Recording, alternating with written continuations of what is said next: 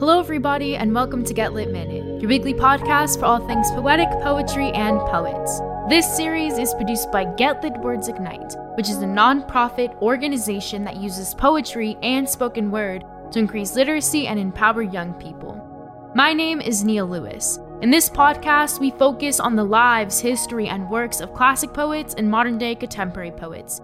Today, we will be talking about contemporary poet John Murillo. John Murillo was born and raised in Los Angeles in the early 1970s. His birthplace has had a major influence on his writing and sense of self. Murillo has talked about how living in a neighborhood full of gang activity shaped his conception of masculinity, describing it as sort of a warrior culture that he grew up in. Los Angeles really helped Murillo formate and cement his consciousness as a writer. Murillo remembers his reaction to the verdicts of the Rodney King trial in 1992, a case that acquitted the police officers involved in a violent assault of a young black man, sparking one of the factors that caused a huge outbreak of riots, known as the Los Angeles riots of 1992. But rather thinking of burning, blowing up, and smashing things, his immediate response was, I need to write how I'm feeling. When it comes to his relationship with Los Angeles now, Murillo says it's complicated by the changing landscape of his familiar neighborhood. What was once his house and the markets he frequently went to as a child, they're no longer there. Murillo's mixed background has served as a huge influence in his life. Growing up, he says, he felt no distinction between himself and his classmates. He was just the light skinned black kid with good hair. In middle school and high school, he began to really notice he didn't have a place he really fit in. When people started to pick sides in the racial segregation gang scene around him, Murillo said he couldn't figure out where he stood. He couldn't just choose a side like everybody else. But as an adult, he came to appreciate the distinct cultures he was brought up in by his Mexican mother and black father, who he recognizes have both informed his writing. His family and upbringing more broadly played a huge part in Murillo's poetry. In some ways, he says that he feels that he's filling a void of black and Latino working class voices in a literary world, as he feels that a lot of contemporary black and Latino writers come from middle class backgrounds different from his own.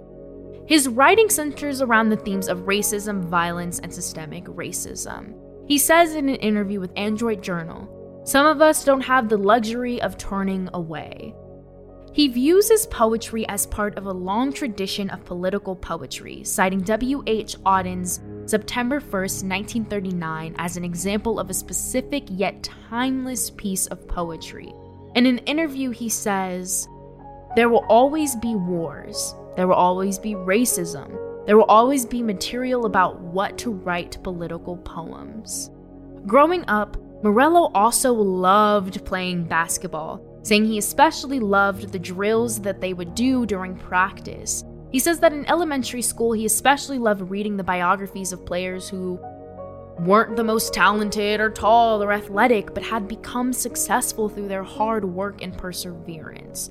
Perhaps the most important influence on Murillo's work is music. He remembers his father waking up early on the weekends and putting on his records, such as The Temptations, Al Green, showing him pictures from his service in Vietnam, or just sitting there smoking in silence. Some of these musical memories are tied to the most difficult memories of his family life. He remembers that his father would play records after fights with his mother, when Murillo was 10 years old, Marvin Gaye was shot by his father. This was something that left Murillo shaken as he reflected. I grew up in a similar household, and I remember my father telling me at times, If you ever come between me and my mother, I'll kill you. In the back of my mind, I was like, Yeah, right, who does that? Who kills their kids? So when Marvin Gaye's father shot him, it left an impression. I'm like, Oh shit, this actually happens. That haunted me. Murillo started rapping around the age 11, and by high school, he actually became an MC. By the time he was in his 20s, he had begun to start writing essays, and finally, in his late 20s, he turned to poetry. He credits the rappers who mentored him and the hip hop that influenced him to really take poetry serious. With rapping and music, it had familiarized him with all elements of poetry alliteration, sound, rhythm, assonance, metaphor, and simile. The music of artists such as Miles, Marvin Gaye, Santana, Donny Hathaway, and War gave him emotional vocabulary to work with when he began to write on his own. Even now, he says for him, writing is just like freestyle rap recorded on a page. In terms of his poetic influences, John Murillo cites the New Nuyorican movements, especially the poets such as Willie Perdomo, Miguel Piñero, and Pedro Pietri, as having a huge influence on his aesthetic. He also lists Larry Levis, Lucille Clifton, Etheridge Knights as poets who have informed his writing. Murillo's mentors include Philip Levine, Yusef Komunyakaa, Kimiko Hahn, and members of the Black Rooster Collective, Brandon Johnson and DJ Renegade, who worked with him in his early career.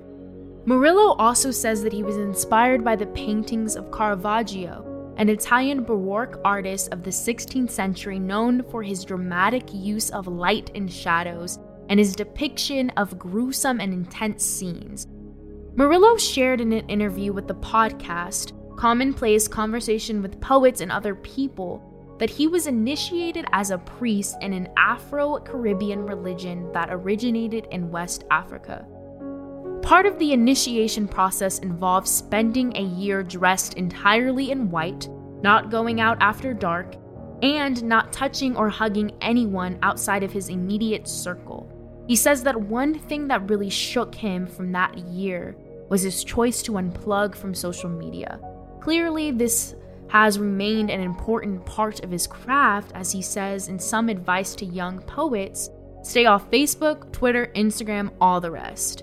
Make a few real friends, keep them close, stay hungry, but stop being thirsty. Read deeply and widely, balance your life, find other ways than writing poetry to make money, to get laid, to become famous. Honor the tradition, don't pimp it for grants, fellowships. Work hard. Know that you won't get everything you think you deserve, nor will you deserve everything you get. Say thank you and then get back to work. Work hard and stay off Facebook. Murillo attended Harvard University and received his MFA from New York University. He is the author of the collections Up Jump Boogie, published in 2010, Contemporary African Poetry, published in 2020, and the choreo play Trigger with the Edgework Dance Theater in 2011. His work has appeared in American Poetry Review, Ploughshares, Poetry, and Best American Poetry 2017, 2019, and 2020. He was the finalist for the Kate Tufts Discovery Award and the PEN Open Book Award, and he was the recipient for the Pushcart Prize and the J. Howard and Barbie M. J. Wood Prize from the Poetry Foundation. He has received fellowships from the National Endowment for the Arts, the Breadloaf Writers Conference, Fine Arts Work Center in Provincetown, Cave Canem Foundation, and the Wisconsin Institute for Creative Writing. He is currently an assistant professor of English at Wesleyan University and teaches in the low residency MFA program at Sierra Nevada College. He lives in Brooklyn, New York with his wife, poet Nicole Sealey.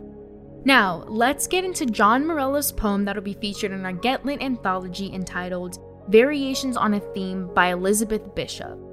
This poem is actually a response poem after Elizabeth Bishop's poem entitled The Art of Losing, which is exactly what we do here at Get Lit.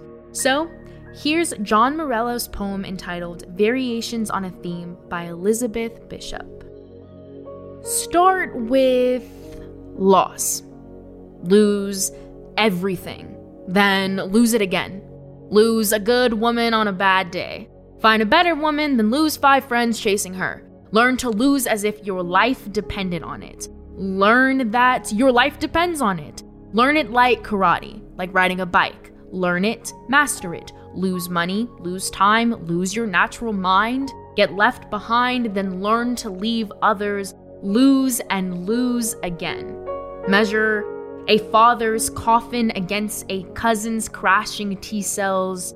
Kiss your sister through a prison glass. Know why your woman's not answering her phone. Lose sleep. Lose religion. Lose your wallet in El Segundo. Open your window. Listen. The last slow notes of a Donny Hathaway song. A child crying. Listen. A drunk man is cussing out the moon. He sounds like your dead uncle who, before he left, lost a leg to sugar. Shame. Learn what's given can be taken, what can be taken will. This you can bet on without losing. Sure, as night fall and an empty bed, lose and lose again, lose until it's second nature. Losing farther, losing faster, lean out to your open window, listen. The child is laughing now. No, it's the drunk man again in the street, losing his voice, suffering each invisible star. Who? I really enjoy this poem. Um, it's almost like a lesson poem, you know. I think oftentimes in life we're too comfortable and this poem is saying it's fine. Like, you lost your wallet, you lost your woman, it's fine. It's fine. Everything is fine. Like, it's like he's basically saying like you'll find other fish in the sea there are other opportunities that will present itself to you it's fine you're going to lose things in life it's fine lose time lose your natural mind Learn to leave others. It's fine. At the end of the day, you will be fine. It's all good. Especially, oh, I just love the ending where he says, Listen. The child is laughing now after the child was crying. Because again, the end of the day, it's fine. I mean, yes, there's still a drunk man screaming at the moon, but it's still fine. Love this poem. Thank you guys so much for tuning in with us on all things John Murillo. Make sure that you share this podcast with your friends and family members, and I'll see y'all next week. Bye.